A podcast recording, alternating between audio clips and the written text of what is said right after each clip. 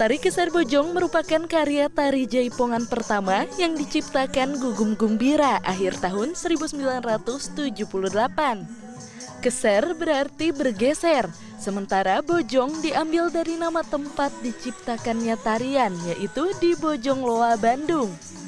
Proses penciptaan tari jaipongan sebenarnya sudah dimulai sejak 1974 melalui eksplorasi yang dilakukan Gugum Gumbira ke berbagai daerah di Jawa Barat. Jaipongan merupakan pengembangan dari tari ketuk tilu, pencak silat, dan berbagai tari kerakyatan lainnya di Jawa Barat, seperti topeng banjet di Karawang. Pada 1979, tari jaipongan pertama kali dipentaskan di ASEAN Folklore Festival di Hong Kong. Memang pencarian bentuk baru di mana uh, untuk kaum muda pun akan menyukai seni tradisi seperti itu. Jadi bukan cuma maksudnya memang ketika itu lagi dilarang yang musik-musik keluar masuk gitu kan. Nah, jadi dari situ beliau menggali gimana caranya? Itu maksudnya bisa setara yang energik yang dinamis dan disukai anak muda. E, dari mulai tahun 74 e, eh, tahun 78 sudah mulai ada bentukannya tuh. Hmm. sudah ada mulai lahir tarian yang baru. Jadi artinya e, ya mungkin 77 78 itu sudah mulai e, terbentuk gitu ya. Sudah formulanya tuh udah jelas gitu. Kayak gitu. Jadi pas 79 itu memang sudah uh, apa namanya sudah fix ini jaipongan. Kini semakin banyak sanggar yang mengajarkan tari jaipongan. Salah satunya Sanggar Dapur Pangbarep di kawasan Cibiru, Bandung. Berdiri sejak 2016, sanggar ini rutin mengajarkan tari jaipongan kepada ratusan murid mulai dari usia anak hingga dewasa. Untuk menarik minat generasi muda, sanggar ini juga mengkreasikan gerakan jaipongan sehingga terlihat kekinian. Namun demikian, gerakan pakem jaipongan tetap menjadi landasan utama. Mungkin ciri khas setiap sanggar itu atau setiap padepokan itu berbeda-beda. Nah, salah satu ciri khas di Pangbarep ini adalah uh, kita lebih kepada rakyat. Nah, kita lebih kepada menghibur. Jaipongan ini sendiri uh, kita mengusung 3G yang ada di Jaipongan itu sendiri yaitu gitek, goyang, dan geol. Mungkin lebih ke situ sih kalau ciri khas dari kami. Kita lebih kepada uh, apa mengenali ya, mungkin uh, apa namanya? ngigelan. Kalau ngigel ngigelan itu nari ya. Ngigelan zaman.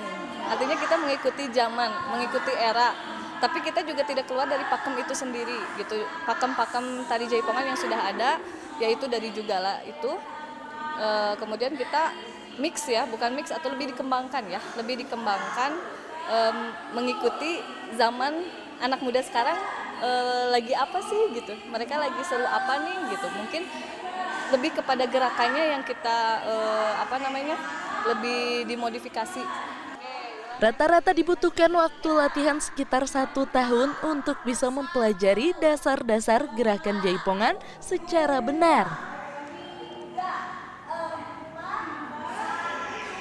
Ternyata meskipun terlihat mudah, namun ternyata gerakan tari jaipongan ini cukup sulit ya dilakukan terutama oleh orang awam. Dibutuhkan konsentrasi yang cukup tinggi untuk bisa mengikuti gerakan jaipongan secara benar. Wow. Tari Jaipongan memiliki keunikan tersendiri sehingga membuat banyak orang tertarik untuk mempelajarinya. 6 tahun. Dari tahun Dari umur Dari 5 tahun sampai 11 tahun. Sekarang 11 tahun Iya. Dari kecil ya. Ini kenapa sih awalnya tertarik ikutan Jaipong? Karena kakak lihat nari bagus, indah aja tariannya. Pertama kali mungkin karena awalnya melihat melihat terlebih dahulu uh, tarian-tarian Jaipongan ternyata tertarik tuh dari mulai TK sebenarnya. Cuman karena mungkin orang tua takutnya hanya keinginan anak kecil gitu ya, hanya ke keinginan semata gitu. Jadi kita tunggu sampai kelas 2 SD baru saya dimasukkan ke sanggar dan alhamdulillah masih berlanjut sampai saat ini. Uh, emang awalnya kan suka seni gitu, jadi uh, adanya adanya juga lah, jadi kayak pengen ikutan ke nari uh, pertama ya emang dari kecil terus lihat-lihat uh, dulu emang pas awal juga liatnya uh, dari sini lihat terus lebih ada tertarik juga makin tertarik ke sini Menurut Guru Besar Institut Seni dan Budaya Indonesia, Endang Caturwati, meski sudah diciptakan oleh Gugum Gumbira pada tahun 70-an, tari jaipongan baru populer pada tahun 80-an. Saat itu, tarian ini selalu dihadirkan dalam setiap acara di Jawa Barat. Gerakan atraktif menjadi salah satu ciri khas jaipongan yang membuatnya digemari dan mudah dikreasikan hingga kini. Karena Jaipongan itu ibarat ini ya, kalau di irama musik yang di luar gitu, di luar kan ada ballroom dulu, tari waltz. Dan kalau kalau waltz kan tak tak tak tak tak tak lingkar gitu. Kalau jaipongan itu bebas, bebas dikembangkan, uh, gerakan apa pun masuk gitu ya, gerakan apa pun masuk sehingga uh, untuk pengembangan ke kontemporer pun enak sekali.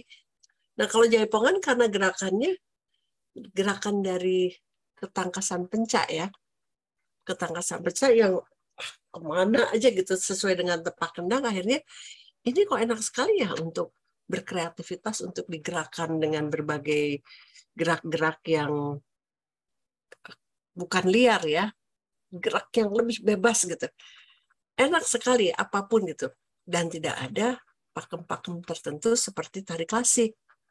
Tari Jaipongan kini sedang diupayakan menjadi salah satu warisan budaya tak benda di Badan Dunia UNESCO.